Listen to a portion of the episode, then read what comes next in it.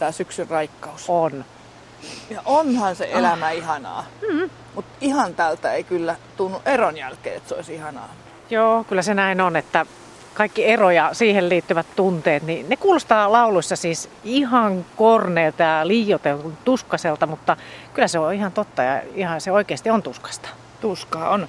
Ja ehkä sitä ei semmoinen edes tiedä, miltä se tuntuu, jos se ei ole joutunut eroamaan. Mm-hmm. Mutta siinähän särkyy niin kuin kaikki.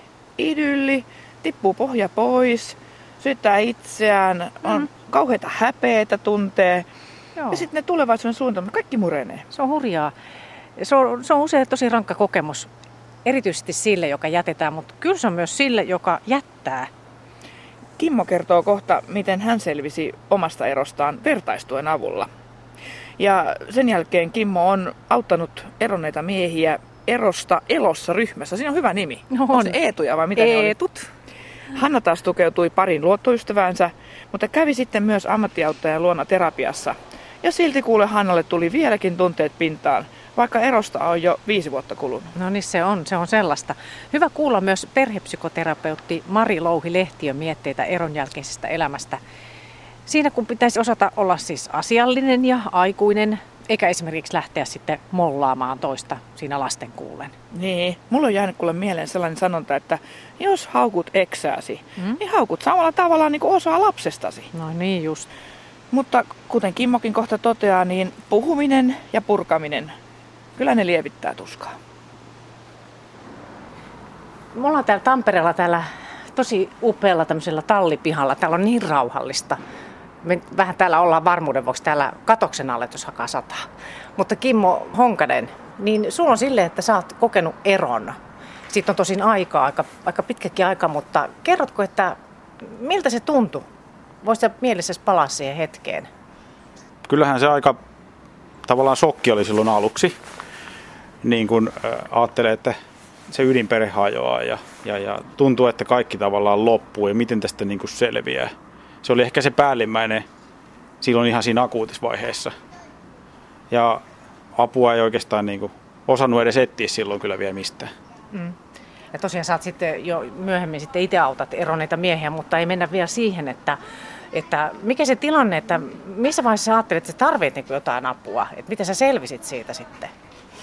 No, mulla oli niin kuin muutama semmoinen hyvä ystävä, jonka kanssa äh, tuli puhuttua – mutta jotenkin tuntuu, että mies ei, ei tarvi apua. Okay. Tai semmoinen oli niinku itsellä se... Ja pitää pystyä tämä Niin, kestämään. jotenkin pärjää kyllä ja, ja selvii, selvii. Taikka en mä tiedä, osaako sinä ajatella selviikö, vaan sitä niinku pyörii aika lailla siinä, että miten, miten lapset liittyy siihen, miten, miten ne, ne pärjää siitä ja näin, että mm, hyvät ystävät, oma sisko oli suurena apuna siinä alkuvaiheessa. Joo, mutta tosiaan se voi olla miehelle vielä eri, erilainen, vai mitä sä ajattelet? Ja sitten, että jos, jos vaikka on se, joka jätetään. Joo, varmaan se sille jätetylle tulee, niin sitten kuitenkin yllätyksenä, vaikka varmaan siinä jo on pidemmän aikaa ollut, että eihän ne hetkessä ne lopulliset päätökset sitten varmaan synny. Kenelläkään markaa uskon niin.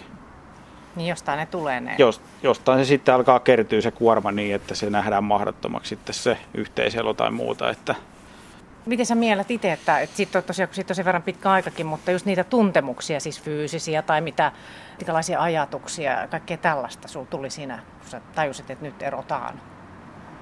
Kyllähän ne asiat on niin siinä alkuvaiheessa niin päällä, että kyllä siinä niin kuin esimerkiksi työnteko kärsii.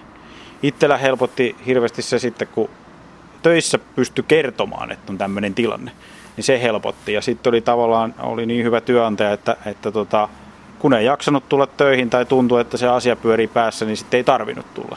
Se, on mahtavaa. se oli ihan mahtavaa kyllä. On. No mikä siinä oli sitten sun mielestä kaikkein pahinta, niin kun sä omaa oloasi, semmoista hyvinvointia? Ehkä kun siihen liittyy lapset, niin ehkä se oleellisin oli se, että et, et miten jaksaa niiden kanssa olla, olla silloin, kun ne lapset oli itsellä ja, ja sitten se, että, että miten ne pärjää ja mitä niistä nyt vielä tulee isona, kun tämmöinen juttu on tässä päällä ja muuta. Että, Muut jälkeenpäin ajatellaan, niin kaikki meni olosuhteisiin nähden tosi hyvin kyllä. Niin, minkä ikäiset lapset teillä oli silloin? siinä teiniän kynnyksellä Niin, molemmat suunnilleen. Ja nyt ne on aika. jo aikuisia kyllä. Kyllä, kyllä. Joo. No kun sä sanoit tota, se vähän kuvastaa siinä, tuossa, että että kun silloin kun sä erosit, niin et, et jaksanut välttämättä tehdä töitä, niin mitä muuta tämmöistä niin fyysistä, menikö yöunet tai... Joskus meni yöunetkin kyllä, Mm, mm, että, ei. että, niin kuin, että hyvä, että jakson niin kuin sängystä nousta aamulla. Et, et semmoista se. tuli, että sitten huomasi semmoisia konsteja, että, että lähti niin kuin kävelee vaan ja, ja, ja tavallaan jo pientä lenkkiä ja tämmöistä, niin jotenkin se äh, päässä ajatukset selkiytyi kyllä, kun pääsin vähän siitä pahimmasta tavallaan yli, että rupes miettimään niitä keinoja. Yksi toinen keino, mikä mulla oli, niin oli semmoinen, että mä kirjoitin niin kuin paperille, miltä mistä tuntui. Se on hyvä. Laitoin niitä johonkin pinoja ja sitten mä en koskaan lukenut, että joskus mä poltin ne takas sitten pois ne paperit. Että, mutta se jotenkin oli mulle yksi hyvä konsti, niin ihan miltä tuntui sinä päivänä, niin kirjoitti paperille ennen kuin menin nukkuun. Se oli yksi Jotenkin saisi purkaa, ettei jää paikalle. Niin. Tuosta kaikesta tulet liikkeelle ja sitten kirjoittaa Joo. ajatuksia. Joo. Ja tässähän semmoinen, joka ei ole siis kokenut eroa, ei tiedä miltä se tuntuu. Mm. Niin siinähän sitten todellakin voi olla hyvin vahvoja tunteita. Mitä, minkälaisia tunteita sulla oli? Tai miten ne ilmeni?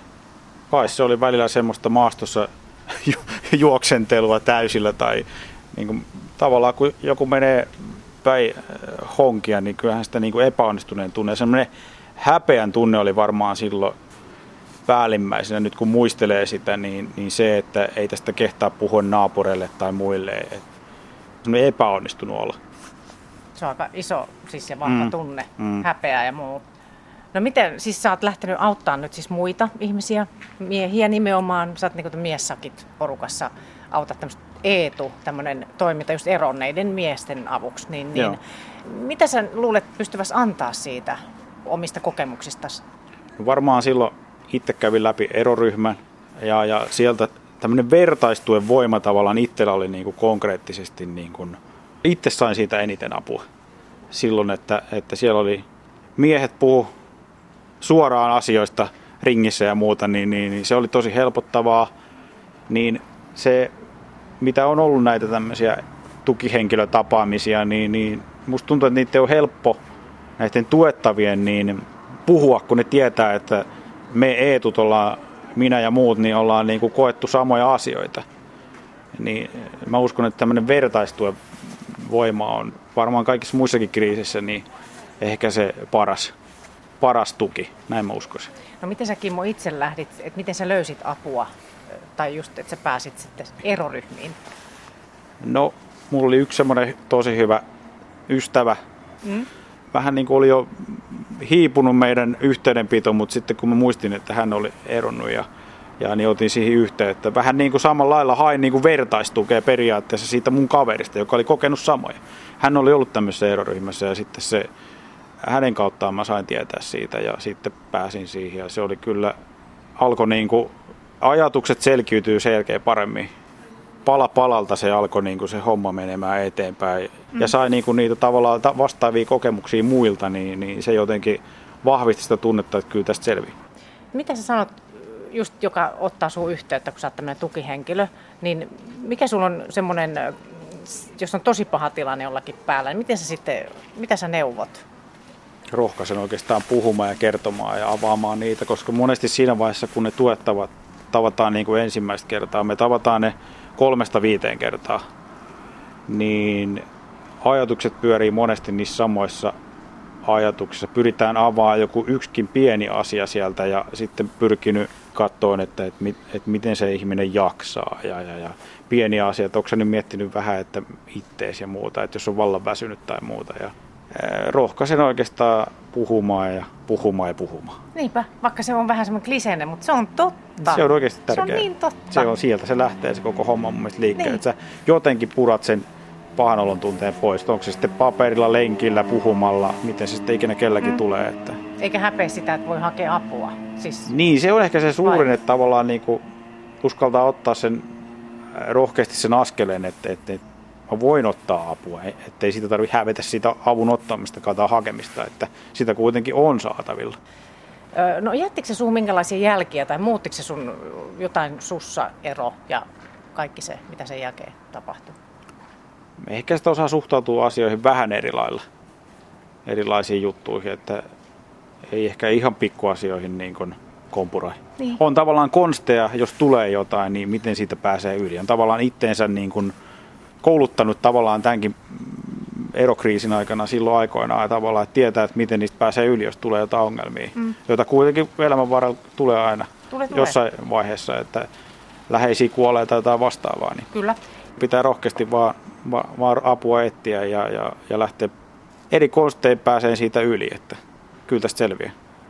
Mutta nyt jos vielä, jos kun sä tuosta Eetu, Eetu-toiminnasta miessakkien, niin, niin miten se menee, että jos joku nyt tässä kuuntelee ja kokee, että täytyisi saada apua, niin niitä on ympäri Suomea teitä, tämmöisiä vapaaehtoisia, jotka autatte erotilanteissa. Niin Joo. Miten, se, miten se menee? No se menee sillä lailla, että netistä voi löytää Erosta elossa haula tai Eetu haula, niin löytyy, löytyy yhteenöttölomake tai yhteystiedot ja siitä se lähtee liikkeelle, että rohkeasti vaan hakee apua, vaikka tuntuu, että ei sitä ehkä tarviskaan, mutta ehkä sitä silti on jotain hyötyä. Ei se ainakaan pahaa tee, ei. se, että puhuu jollekin. Just näin.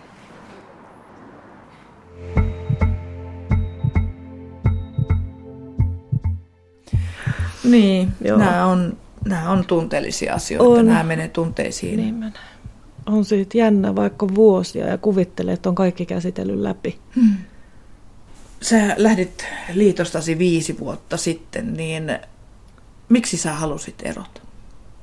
Suurin syy siihen oli alkoholi ja huoli lapsista ja itsestä ja omasta jaksamisesta ja miehenkin jaksamisesta. Koska kuitenkin rakasti miestä, oli aina, oli varmasti ainakin joskus rakastanut. 16 vuotta, vuotta oltiin yhdessä, niin se oli varmaan se suurin syy. Alkoholi, se pisti kaikki liikkeelle, mutta sitten se huoli ja, ja se, että vanhempien kuuluu pitää lapsistaan huolta ja mä en pystynyt siihen, koska mä pidin myös omalla tavallani siitä miehestä huolta. Se oli varmaan aika vaikea päätös, just kun sä sanoit, että rakkautta niin kuin mm. olisi ollut vielä. Mm. Ei sitä varmaan enää rakkautta siinä vaiheessa ollut, se oli välittämistä, mutta siinä oli myös varmaan vihaakin siitä, että miten se mies voi tehdä meidän perheelle noin. Teillä oli silloin ne lapset 11 ja 12-vuotiaat, mm. niin millainen huoli sulla oli sitten lasten kannalta tästä kaikesta? Mun piti pitää huolta lapsista. Mun piti olla se vahva. Ja mä olin pettynyt itteeni. Ja mä oletin, että lapset on pettynyt minuun, koska ne oli, ne luotti minuun. Mm. Ne luotti siihen, että äiti hoitaa. Ja asiat järjestyy. Ja mä en voinut tehdä sitä. Oliko niillä jotenkin sitten sun lapsilla sitten semmoinen fiilis, että, että olisi pitänyt jaksaa vaan vai oliko tämä semmoinen ajatus, että sä itse olit itsellesi laittanut tämmöisen tavoitteen, että pitää jaksaa, vaikka mikä olisi? Minä? Niin. Olin. Se lähti itsestä. Mutta siinä vaiheessa sitä kummasti unohtaa siinäkin vaiheessa itsensä ja yrittää ajatella aina lasten parasta, koska lapset tulee aina ensin. Olitte sitten puhunut siitä, että jos tämä alkoholin käyttö, mm. niin jos se jatkuu, niin mm. tulee ero. Eli tiesikö sun entinen puoliso sitä, sen, että tässä on tulossa ero, jos hän ei pysty lopettamaan alkoholin käyttöä? Varmasti tiesi. Siitä oli puhuttu jo vuosia. Ja mä olin sen alkuttava, inhottava vaimo, joka siitä puhui. Mutta silti se tuli miehelle puun takaa. Vaikka siitä puhutaan vuosia, mutta ei tehdä asialle mitään. Ja sitten kun yhtäkkiä yhtenä päivänä se tapahtuu, niin silloin se, se tulee yllätyksenä toiselle ja itselle helpotuksena. Niin, mm. koitko sä sitten lopulta sen päätöksen, kun sä olit saanut päätettyä sen, että sä mm. lähdet ja, mm. ja, ja liitto loppuu siihen, mm. niin koitko sä sen helpottavana? Koin. Et se, koska sitä oli jo vuosia miettinyt, niin sen, se tuntui siltä, että ihan kuin olisi kivi pudonnut sydämeltä ja paino hartioiden päältä, kun tiesi, että nyt on voimia tehdä se asia ja viedä se loppuun asti ja aloittaa parempi elämä. Miten se elämä mm. lähti siitä sitten sujumaan? Se ensimmäisen, ensimmäinen puolitoista vuotta oli ihan järkyttävää. Et jos olisin tiennyt, minkälaista se on, niin mä olisin ajatellut, että mä en ikinä selviisi siitä. Mutta onneksi en tiennyt. Et silloin itteeni syyllistin siitä, kun olin lähtenyt ja olin pettänyt koko perheen ja olin pettänyt lapset ja itteni ja suvun ja ystävät. Se oli minä, joka rikoin sen kaiken. Mistä tämmöinen ajatus sulle tuli, vaikka sulla oli ihan selkeä syy lähteä ja pelastaa se, mitä pelastettavissa on? Se on jotain naisen aivotuksia, mikä se voi ollakaan. Onko se suomalainen nainen, joka ajattelee, että pitää selvitä ja pärjätä ja huolehtia ja hoitaa ja sitten jos ei meekään niin, niin se syyllisyys on ensimmäinen tunne. Mutta siinä oli pettymystä myös tietenkin siitä, että kun naimisissa oltiin ja asuttiin omakotitalossa ja oli lapsia ja koira ja puitteet oli kunnossa, niin se, että se ei mennytkään niin kuin Strömsössä. Niin, joutuu mm. rikkomaan se niin, idylli. Niin, nimenomaan. Ja on itse syypää siihen, että on rikkonut sen. Kuinka kauan sä niin. uskoit tuota, itse tuota, että sä oot syypää kaikki? Sen puolitoista vuotta kokonaan. Koska sitä syyllisyyttä ruokki myös ex-mies ja lapset. Lapsilla se meni ohi, ohi nopeammin se, se syyllistäminen, mutta siinä kun ajatellaan, että on 11 ja 12 murkkuja tulossa ja avioero ja lähtö synnyinkodista, niin sehän oli ihan, ei voi edes kuvitella minkälaista se on ollut lapsille. Mutta tein oikean ratkaisun. Et sen, mä muistan sen, sen hetken, kun mä tiesin, että mä oon päässyt siitä syyllisyydestä ohi, kun puolitoista vuotta eron jälkeen talvella ajelin töistä kotiin yhtenä päivänä ja tajusin, että lumet on sulanut, että asfaltti näkyy. Niin silloin mä tajusin siinä tiellä, että nyt mä selviän tästä mm. kaikesta. Mm. Se oli se. Mm. Se hetki on jäänyt mieleen. Mm. Se oli lahemotari. Mm.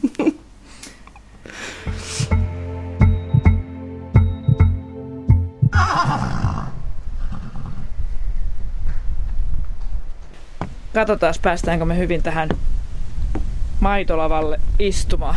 Vähän täällä tuulee, mutta tässä on nyt niin kiva istua tässä katsoa noita hevosia, lampaita ja, ja, ja upea vihreä maisema, vielä tämmöinen ilta-aurinko. Perhepsykoterapeutti Mari Louhilehtiö, sulla on tuossa työhuone tuossa aitassa. Aika mahtava paikka käydä läpi asioita, mutta perheterapeutti joutuu varmaan välillä käymään aika kipeitäkin asioita läpi. Miljö on hieno, mutta asiat vaikeita. Joo, ja asiat on ennen kaikkea tunnetäyteisiä ja, ja moniulotteisia. Ja sillä tavalla niin kuin ne työtiloissa, niin ne on rakennettu tosi kauniiksi ja harmonisiksi ja levollisiksi. Ja, ja joka paikassa on kauhean tärkeää se, että meillä olisi semmoinen niin kuin levollinen ja luottamuksellinen ja rauhallinen tunnelma, jotta me pystytään käsittelemään myöskin sitten niitä kipeitä asioita, koska ne on ne helppojen asioiden kanssa on helppo olla. Ne on ne kipeät asiat, joiden kanssa me joudutaan tekemään työtä, että me päästään eteenpäin siitä erosta ja, ja, ja pystytään ehkä jonain päivänä rakentamaan toinen parisuhde, jossa sitten on omat monttusa, mutta toivottavasti ei ainakaan toisaalta ihan kaikkia samoja monttuja kuin siinä liitossa, joka päättyy eroon. Kuinka iso kriisi kaiken kaikkiaan mielestäsi ero on ihmiselle? Onhan se valtavan iso kriisi sen takia, että, että se koskettaa ihan sitä ydinminää, sitä minuutta, ää, kelpaanko, onko mä rakastettava, ää, pystyykö mä suojelemaan ja pitämään hyvää huolta mun läheisistä, epäonnistuinko mä nyt tässä, miten me mennään tästä eteenpäin. Siinä on niin hirveän paljon semmoisia ulottuvuuksia, joita ei oikeastaan saa olla aikamoinen, aikamoinen turbulenssi työelämässä, että se ei koskettaisi ehkä ihan niitä samoja asioita, ainakaan jos lähdetään niin lähtökohtaisesti semmoisilla terveillä tasapainoisilla ihmisillä, niin, niin tota, niin kyllä siinä tullaan semmoista asioiden äärelle, että kyllä se on aina iso kriisi. Mutta se, se on myöskin sitten se kasvun paikka ja, ja me, me voidaan ajatella se asia niin, että meillä on, on tota, me mennään läpi elämän semmoisten tiettyjen kehitysvaiheiden kautta, jos on tiettyjä kehitystehtäviä ja parisuhteessa niitä tulee vastaan samalla tavalla ja, ja tota, joskus niistä ei pystytä sitten menemään yhdessä eteenpäin. Kyllä se elämä tietenkin jatkuu sen eronkin jälkeen, mutta, mutta aina se ei ole helppoa. Että kyllä se vaatii molemmilta tosi paljon panostamista ja vastuuntuntoa. Miten eron jälkeiseen elämään vaikuttaa sitten se, että onko itse lähtenyt siitä parisuhteesta, siitä liitosta vai onko tullut jätetyksi? Mä veikkaan, että, että pitkässä juoksussa kumpikin osapuoli joutuu tekemään ihan yhtä paljon töitä. Että se, joka lähtee liitosta, niin, niin tota, ää, voi lähteä monenlaista syistä. Voi lähteä niin, että se rakkaus edelleen säilyy sen vuoksi, että, että tota, ää, siinä parisuhteessa ja toisen puolison omissa kehitystehtävissä ja pulmissa on sellaisia asioita, joihin siinä liitossa ei kerta kaikkiaan resurssit riitä vastaamaan, eikä niitä pystytä siinä paikkaamaan, että hänen täytyy tehdä se työnsä sitten omalla tahollaan ja, ja se on niin kuin kaikkien kannalta terveellisempää olla erossa, mutta, mutta silloin ei se rakkaus välttämättä lopu. Se on traagista, mm. mutta se ei lopu. Ja, ja tota, siinä on omat mutkansa silloin siinä sen työstämisessä ja oma surutyönsä. Ja, ja taas sitten se, että, että tota, jos sitten lähtee siitä innokkaassa rakkauden huumassa toiseen suhteeseen, niin kyllä mun kokemus on vähän sellainen, että sitten jossain kohtaa, kun se huuma on ohi, niin kyllä ne käsittelemättömät asiat nousee sitten sieltä uudestaan ja sitten niitä joutuu käymään läpi siinä uudessa liitossa ja, ja tota, ei sitä turhaa puhuta laastarisuhteesta, että, että harvoin ne seuraavat äkkiä solmitut liitot edes kestää, koska siinä on tekemätöntä työtä. Että kyllä mä luulen, että, että sekin, joka lähtee, niin joutuu tekemään kyllä aika kovan, kovan työn, mutta hän ehkä saa siirrettyä sitä vähän pidempään, että, että tota, ei siinä helpolla kukaan pääse. Entä sitten, kun tulee jätetyksi, siinä, tuleeko siinä sellaisia haavoja, että niitä on paha saada umpeen? Se varmaan riippuu paljon siitä, että minkälainen on se, on se tota, sen ihmisen oma historia siihen asti. Että, että jos siellä on niitä, niitä tota, kokemuksia jo lapsuudessa ja, ja, ja niin kuin siinä elämässä jotenkin se sellainen kokemus itsestä merkityksellisenä, rakastettavana ja arvokkaana on, on jotenkin niin kuin rikkoutunut monta kertaa, niin kyllähän se on ihan hirmuinen kolaus siihen päälle. Sitten jos taas on, on tota vähän, vähän niin kuin ollut semmoinen turvallisempi se, se, tota, se oma historia, niin, niin siitä sitten toisella tavalla ehkä pystyy ramuamaan ylös, mutta, mutta onhan, se, onhan se aina paha paikka. Että, että jos ajatellaan, että meidän aivot on piuhotettu sillä tavalla niin herkiksi, että pelkkä lieväkin torjutuksi tulemisen tunne, siis jossain sosiaalisessa kanssakäymisessä, niin, niin näkyy aivoissa samalla alueella kuin fyysinen kipu. Niin, niin, se kertoo niin, niin se kertoo jo tosi paljon siitä, että, että meidät on luotu tuntemaan olomme niin kuin riittävän turvalliseksi ja, ja, ja tota, ja jotenkin niin kuin merkitykselliseksi ihmissuhteissa. Ja jos tämä näkyy jo ihan, ihan tota, tutkittu siis niinkin typerillä asialla kuin tietokonepelillä, että jos se, jos se näkyy semmoisessa konteksteissa, niin mitä se on sitten niissä kaikkein tärkeimmissä ihmissuhteissa ja sitten vielä kun siihen liittyy, jos siihen liittyy lapsia, niin se hätä ja huoli niistä ja niiden saamasta mallista ja, ja, tota, ja toimeentulosta ja kaikista arjen asioista. Ja sitten tietenkin vielä koko se sosiaalinen konteksti sitten, kaikki ystävät, lähipiiri, kaikki tämmöiset. Että kyllä se, on, kyllä se on iso soppa, siitä selviää, mutta se on kauhean tärkeää ajatella, että yksin siitä ei tarvitse selvitä, että, että tota, ne todelliset ystävät ja, ja, ja rakkaat ihmiset mitataan niin kuin niissä tilanteissa. Ja kyllä mä sydämestäni aina toivon, että että ihmiset hakisivat siinä parisuhteessa apua muutaman kerran niin kuin, niin kuin tota palloseinää itselleen siinä kohtaa, kun tuntuu, että niihin samoihin monttuihin lähdetään niin kuin tippumaan ja, niin kuin säännöllisesti ja niistä ei osata itse niin kuin ulos, niin, niin tota, jo aikana. Et sitten jos se siitä huolimatta se liitto sitten jostain syystä päätyy eroon, niin sitä työtä on jo tehty sitten sen liiton aikana, jolloin voidaan ehkä päästä sellaiseen tilanteeseen, että, että se ero tapahtuu yhteisestä sopimuksesta. Ei se silti poista sitä työntekemisen niin kuin tarvetta ja, ja, ja niitä suruja siitä menetetystä yhteisestä tulevaisuudesta ja sen unelmasta ja, ja, ja tulevista jouluista lasten lasten kanssa ja yhdessä ja siis kaikesta tämmöisestä, niin tota, ollaan paljon niin kuin vahvempana sitten esimerkiksi huolehtimaan niistä yhteisistä lapsista sen jälkeen. Jos ajatellaan eron jälkeistä elämää lasten kannalta. Mitkä olisi ne kaikkein tärkeimmät oivallukset näille aikuisille siinä tilanteessa? No kyllä se on se, että pystynkö minä, olenko minä nyt sellaisessa kunnossa itse tämän eron keskellä, että mä pystyn aidosti kuulemaan ja keskustelemaan kohtaamaan mun lasten surun ja heidän kysymyksensä ja vastaamaan niihin katsoen koko ajan niin kuin riittävän pitkälle eteenpäin. Että mä en nyt mollaa esimerkiksi sitä puolisoani tai, tai tota, jotenkin tuskastuneesti niin kuin toteaa, että no se nyt on semmoinen se sun äitis tai isäs. Että et, tota, et jos tuntuu yhtään, että ei pysty sitä niin kuin ihan, ihan niin kuin huolella hoitamaan ja, ja jos tuntuu, että sen eksänsä kanssa ei pysty nyt siinä just siinä e, uuden eron äärellä niin, niin ihan niin aidosti tunt- sillä tavalla fiksusti keskustelemaan ja sopimaan lasten kasvatusperiaatteista ja miten kohdata näitä heidän surujaan ja, ja tämmöisiä, niin, niin sitten on kyllä minun mielestä syytä mennä, mennä pariskunnan niin kuin, tai tämän ex-pariskunnan niin kuin jollekin ammattilaiselle niin kuin käymään se kaksi-kolme kertaa. Ja siellä keskustella sitten ja sopia se, että miten näistä asioista puhutaan ja miten näitä asioita hoidetaan ja, ja sopia niin kuin sellaiset pelisäännöt siinä. Että kyllä silloin paras olla erotuomari paikalla, ei jätä, jäädä yksin siihen saattaahan olla niinkin, että lapsi syyttää itse itseään, että nyt tuli isille ja äidille ero.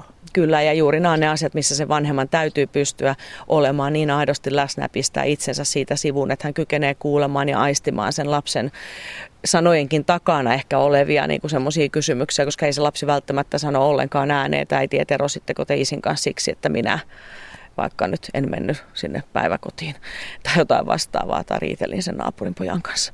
Että, että, tota, että se täytyy niin kuin osata intuitiivisesti sieltä vähän niin kuin kuulostella ja, ja auttaa sitä lasta kertomaan, että mitä se, mikä se hänen ajatusmallinsa on niissä tilanteissa.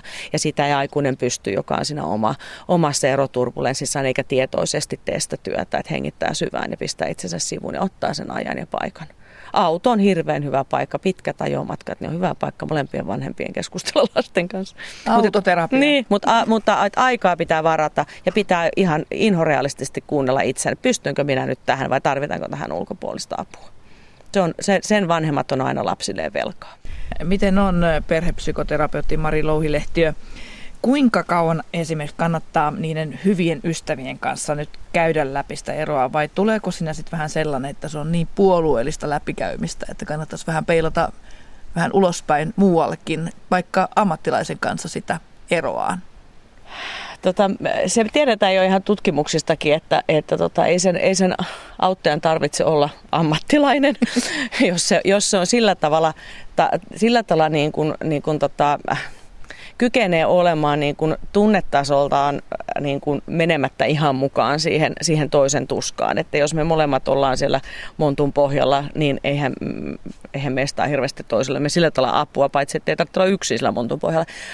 Mutta, mutta kyllähän se paras tuki toisaalta tulee niiltä ihmisiltä, jotka, jotka on sulle rakkaita, joille sä oot tärkeä ja, ja joka niin kuin jakaa sitä sun surua. Että onhan se osa sitä. Ja nähnyt toisaalta sitä sen liiton historiaa, kyllä, mikä ja, siellä on. Kyllä, ja pystyy sieltä peilaamaan. Että, mutta että minusta se on tärkeää, että kaikessa ihmissuhteessa on tärkeää aina keskinäinen hyvän tahtoisuus ja kunnioitus, että, että tota, jaksatko vielä, sano sitten kun et jaksa.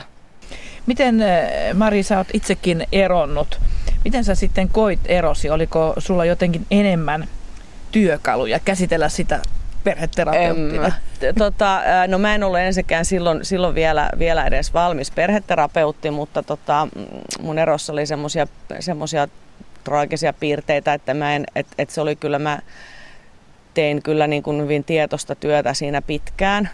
Ja, ja tota, äh, ehkä sanotaan se, että se, se kaikki koulutus ja kokemus, mikä on kerä, kerännyt kerta, kerääntyä, niin ehkä siitä on ollut se apu, että on osannut jäsentää niitä asioita, on, on ikään kuin terapioinut itseään. Ja sitten on osannut hakea myöskin ihan itselleen avun. Että en mä erostani ole yksin, yksin selvinnyt, vaan kyllä mulla on ollut ihan ammatti, ammattihenkilö siinä, siinä tukena. Kyllä ne vaikeita keskusteluja on ollut sekä ex-puolison että, että lasten kanssa ja, ja kyllä se on vaatinut, vaatinut pitkän työn. Mm. Eikä se varmasti koskaan täysin niin kuin jotenkin, niin kuin, eihän, se, eihän se miksikään normaaliksi tapahtumaksi muutu eikä miksikään onnelliseksi osaksi historiaa. Että kyllä ne asiat kulkee mukana, mutta ehkä ammattilaisena sitten siitä parhaimmillaan se kääntyy sitten toivottavasti mun asiakkaiden avuksi. Olipa tosi mielenkiintoista kuulla, että ero kolahtaa kovaa, oli sitten perheterapeutti tai kuka vaan. Niin kuule. Perhepsykoterapeutti Mari Louhilehtiö kertoo muuten kohta, millaisella keinolla pääsee sitten elämässään eteenpäin eron jälkeen. No saatiin, että uskaltaisi sitten haaveilla uudesta suhteesta. Hanna on just pohtinut paljon sitä, että uskaltaako kiintyä uudelleen. Millaiset asiat sua autosit selviämään? Sulla oli luottoystäviä varmaan. Oli, mulla oli kaksi luottoystävää, jotka on edelleenkin, joita ilman en olisi selvinnyt. Että he on ollut se tuki ja turva. Ja sitten lapset. Että on... Muuta ei tarvita. Se riittää. Tuliko sulle missään vaiheessa sellainen olo, että kun ystävien kanssa käy läpi niitä asioita, niin tietenkin ne ystävät, mm. sun ystävät mm. ajattelee niin kuin sillä lailla, kun sä ajattelet. Niin, niin. niin tuliko sulle sellainen olo, että pitäisi jonkun muunkin kanssa purkaa näitä asioita, jotain käydä joku eroseminaari tai jotain? Öö, mä luin jonkun verran se, sitten noita erokirjoja ja kävin juttelemassa psykiatrin luona myös. Miten se auttoi, kun kävit ammattilaisen luona juttelemassa? Öö, oli helppo puhua ventovieraalle. Ja öö, hän, siis hän on tosi, todella, todella taitava. Hän öö, esitti, hän niin kuin, esitti niitä asioita sillä tavalla, että mä tein omia oivalluksia siellä vastaanotolla. Ja silloin ne tuli omasta sydämestä. Kukaan ei ehdottanut mulle mitään, eikä sanonut mitä pitää tehdä tai mikä on oikein mitä mä teen, vaan ne, tuli, ne lähti omasta itsestään. Että mm. se vei niin kuin eteenpäin, että Joo. paitsi että ystävien kanssa purkaa mm. näitä asioita, myös se, että ammattilainen näyttää jotain Joo. avaavan Joo. enemmän vielä siinä. Kyllä, kyllä, koska ystävät on puolueellisia. Mm. Niin kuin pitääkin. niin, niin. Ihan luonnollistahan niin, se niin, on. Niin, mutta että ammattiauttajalla on niin eri näkemyksiä ja tuntui ihan ensimmäistä kertaa kun tavattiin, niin tuntui siltä, että ihan kuin hän olisi tiennyt, miltä musta tuntuu. Ihan kuin hän olisi osannut asettua mun saappaisiin ja koska ne löytyi ne asiat sitten omasta itsestään, niin ne tuntui löytyvän niin helposti ne ratkaisut. Eikö se ole muuta aika jännä, että toikin tulee niin kuin syyllisyyden ja tuollaisen surun myötä tulee mm. sekin, että mä oon ainoa ihminen, joka on Joo. näin tehnyt tällaisen Joo. epäonnistunut elämässä. Mm. Ja vaikka on. meitä on monia. Niin, niin, mutta niistä ei, äh, koskaan ei tiedetä, mitä kenenkin neljän seinän sisällä tapahtuu. Me tiedetään vasta sitten, kun ihmiset puhuu niistä. Ja ihmiset kertoo vaan sen, mitä ne haluaa kertoa. Kukaan ei varmasti kerro koskaan kaikkea mitä tapahtuu. Aina jää jotain sisälle. Mutta sitten kun on ventovieras, jonka kanssa syntyy luottamus, niin se kertominen on niin paljon helpompaa. Ja toisaalta ystävien kanssa, niin kyllä mä halusin säästellä niitä ystäviäkin, ettei ihan kaikkea.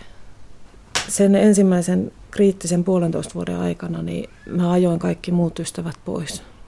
Mä en halunnut nähdä ketään, halusin vaan käpertyä siihen, siihen omaan. Koska sitten tuli semmoinen tunne, että kun ei ole mitään muuta puhuttavaa ystävien kanssa kuin se ero ja ne, se suru ja häpeä, niin ei halunnut kuormittaa ystäviä sillä. Että halusi kuitenkin pitää ystävät niin, että niiden kanssa voi puolia toisin kommunikoida ja voi nauraa ja itkeä ja olla se oma itsensä, mutta kun silloin ei ollut. Ei ollut valmis siihen. Mitä sitten sinussa alkoi tapahtua, sun elämässä alkoi tapahtua, kun se musta puolitoista vuotinen mm. oli ohi? No sitten alkoi semmoinen, tuli semmoinen hyväksymisen, hyväksynnän tarve. Että piti tuntea ja kokea olevansa nainen ja hyväksytty ja että joku oikeasti vielä haluaa minut. Joku tykkää siitä, mitä on. Sitten juoksin tuolla pitkiä poikia luuhasi. Puoli vuotta kesti sitä. Jälkikäteen ajateltuna, niin varmaan jokaisen kuuluu käydä läpi sitä. No varmaan vähän, vähän kun puhutaan tämmöistä laastarisuhteista. Joo, niin... joo, se oli sitä aikaa. Oli, mutta sitten Sitten tuli semmoinen itselle riittämättömyyden tunne, että ei tämä riitä tämä asia, että ei, ei se riitä, että joku hyväksyy, koska ne miehet ei hyväksynyt minua, ne hyväksy mun kehon. Ne ei hyväksynyt sitä, mitä on korvien välissä, mm. koska kukaan ei halunnut mitään muuta. Ja se ei enää itselle riittänyt. Se loppui siihen. Ja sen jälkeen aloin katsomaan peiliin, että kuka siellä on ja minkälainen ihminen. Koska meillä on elämä edessä kaikilla. Missä vaiheessa sä aloit sitten katsoa sille armollisesti itseäsi siltä peilistä ja hyväksyä itse sellaisena kuin sä oot? No siitä on varmaan vuoden päivät. Se tuntuu ihan helvetin hyvältä. se, että löytää itsensä ja uskaltaa olla oma itsensä. Ja so what, jos se joku mies tykkää. Tuolla on joku, joka haluaa loppujen lopuksi. Vaikka 30 vuoden päästä vanhainkodin rappusilla mennään vihille. Ei. Mm. Niin, tuntuuko susta, että mm. uskaltaisitko sä kiintyä? Onko sulla tullut yhtään en sellaista oloa? En mä tiedä. Loppupeleissä uskallanko. Sen näkee. Haluaisin, mutta nyt kun on itteensä tutustunut ja oppinut nauttimaan siitä, kuka on ja tiedän, että on herkkä ja rohkea. Mutta en niin rohkea, että lähtisin ihan suinpäin suhteeseen. Et se pitää tuntua hyvältä ja se ei, se ei saa olla semmoinen suhde, että on nyt siinä, kun ei ole mitään muutakaan. Koska mulla on hyvä elämä. Mulla on ihanat lapset ja ihania ystäviä ja elämä, mistä nauttia. Tuntuuko mm. susta siltä joskus, että, että tota, jotenkin niin kun sinkkuna elämästä pidetään jotenkin niin kuin ontuvana tapana elää, että pitäisi aina olla siinä Joo, se tuntuu. mies. Joo. Onko se kokenut tämmöiset paineet? Olen, ja varsinkin tässä iässä, 40 plus, pitäisi olla elämä kunnossa ja hirveän monet ajatteleekin sillä tavalla, että se elämä on sillä tavalla, että sulla on joku mies ja sulla on ei välttämättä perhettä, mutta parisuhde.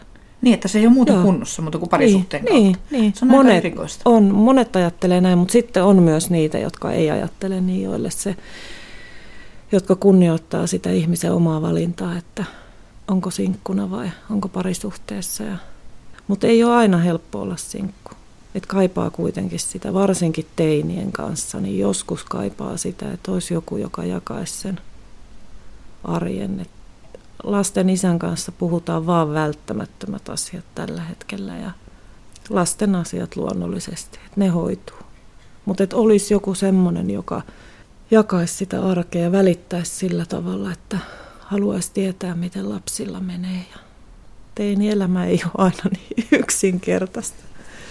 No entä onko sulla mm. sitten semmoista ihan sellaista niin kuin sylinkaipuuta ja sellaista, eh, eh, kun lapset on välillä isällään, mm. niin koet sä, koetko sä sillä tavalla yksinäisyyttä, niin kuin ihan, ihan fyysistä yksinäisyyttä? Koen.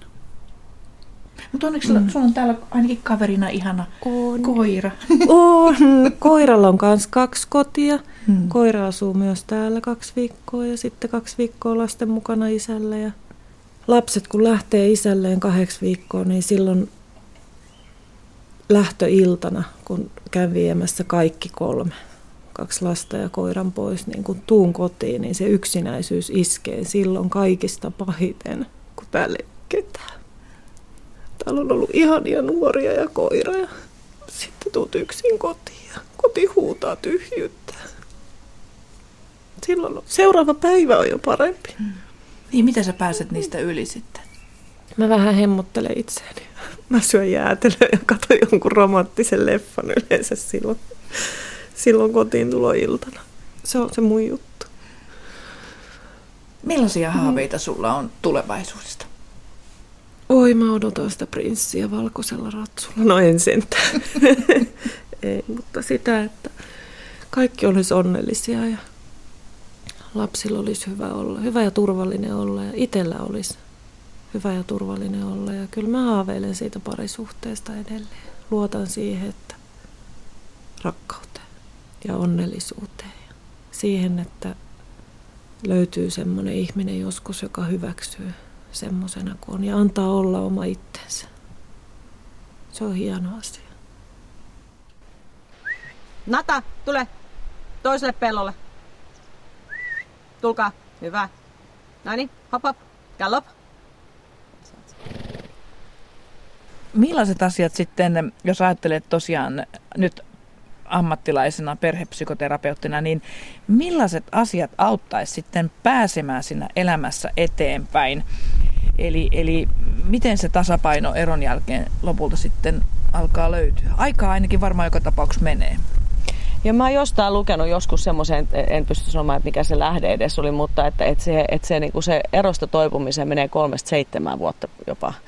Tota, että aikaa joo täytyy antaa itselleen ja ympäristölle, mutta, mutta mä luulen, että, että, tota, että siitä täytyy sitten, kun siitä pahimmasta, pahimmasta tavallaan surutyön tekemisestä ja kiukusta ja kaikesta, että tuo toinenkaan ei kyennyt pelastamaan tätä liittoa, että minä en kyennyt, mutta tuo toinenkaan ei kyennyt, pääsee kaikista niistä asioista ja loukkaantumista ja loukatustulemisen tunteista ja syyllisyydestä eroon tai vähän edes eteenpäin, niin, niin kyllä sitten täytyy vaan löytää, löytää sitten, ruveta ihan tietoisesti rakentamaan sitä semmoista ajatusta, että millaisen elämän minä haluan.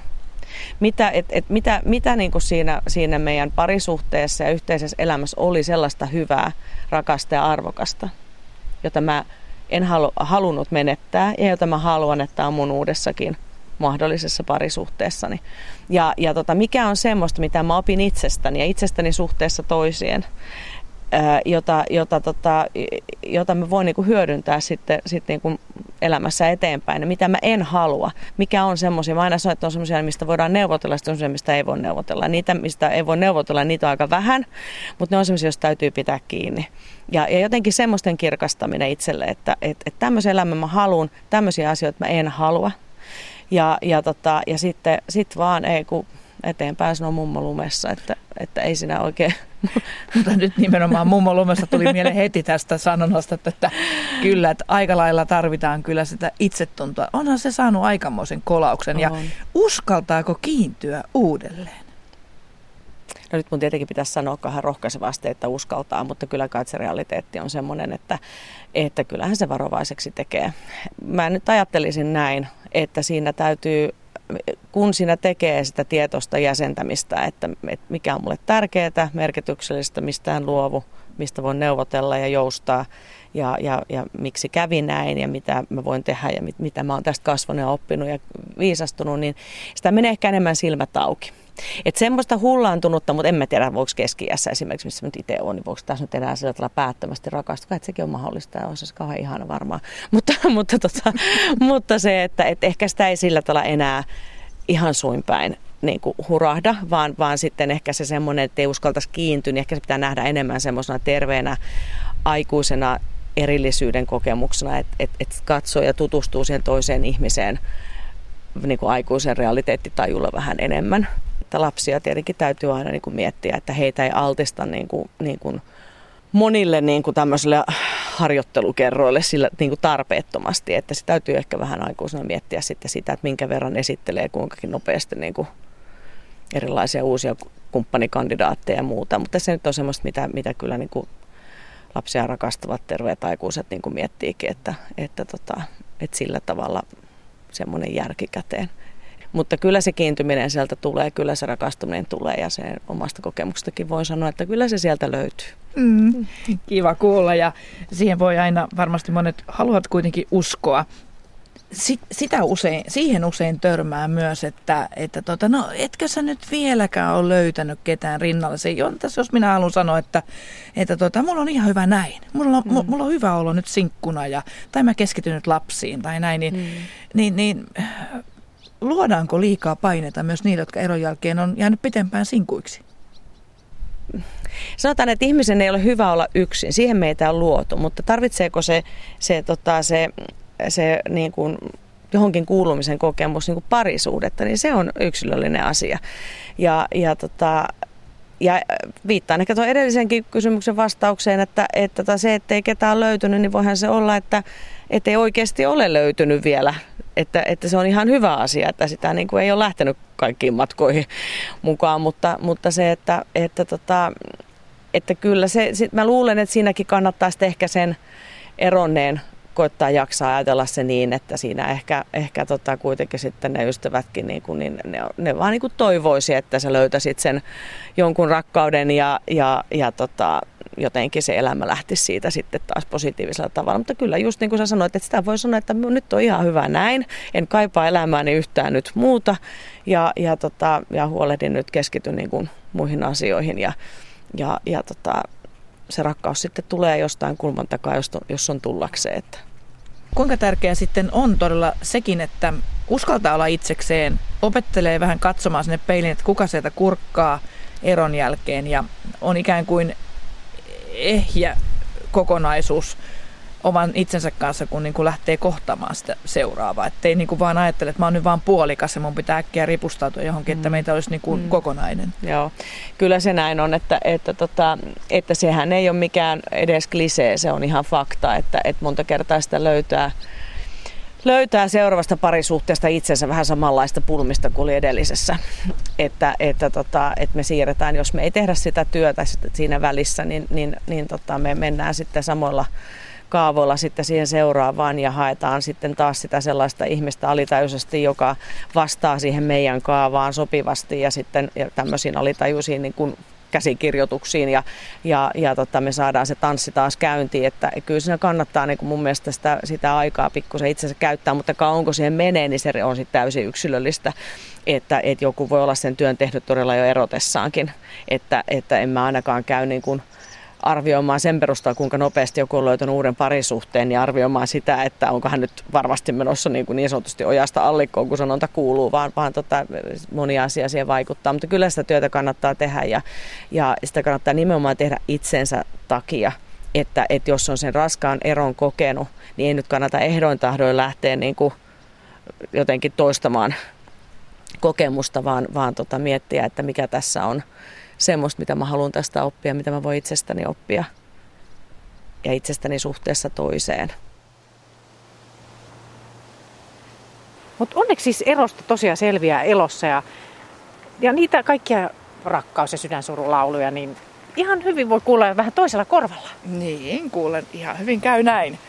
Ja onneksi ystävät on jaksaneet tukea ja ystävät. kiitos muuten Joo. heille siitä. Ja mulle oli muuten erittäin merkittävää apua sitten myös tuosta eroseminaarista, että kyllä sitäkin voi suositella. Mm. Ja kuten tuossa Kimmo aiemmin sanoi, niin kannattaa vaan puhua, puhua, puhua, vaikka se tuntuu niin kuin tosi kliseiseltä, mutta näin se vaan on.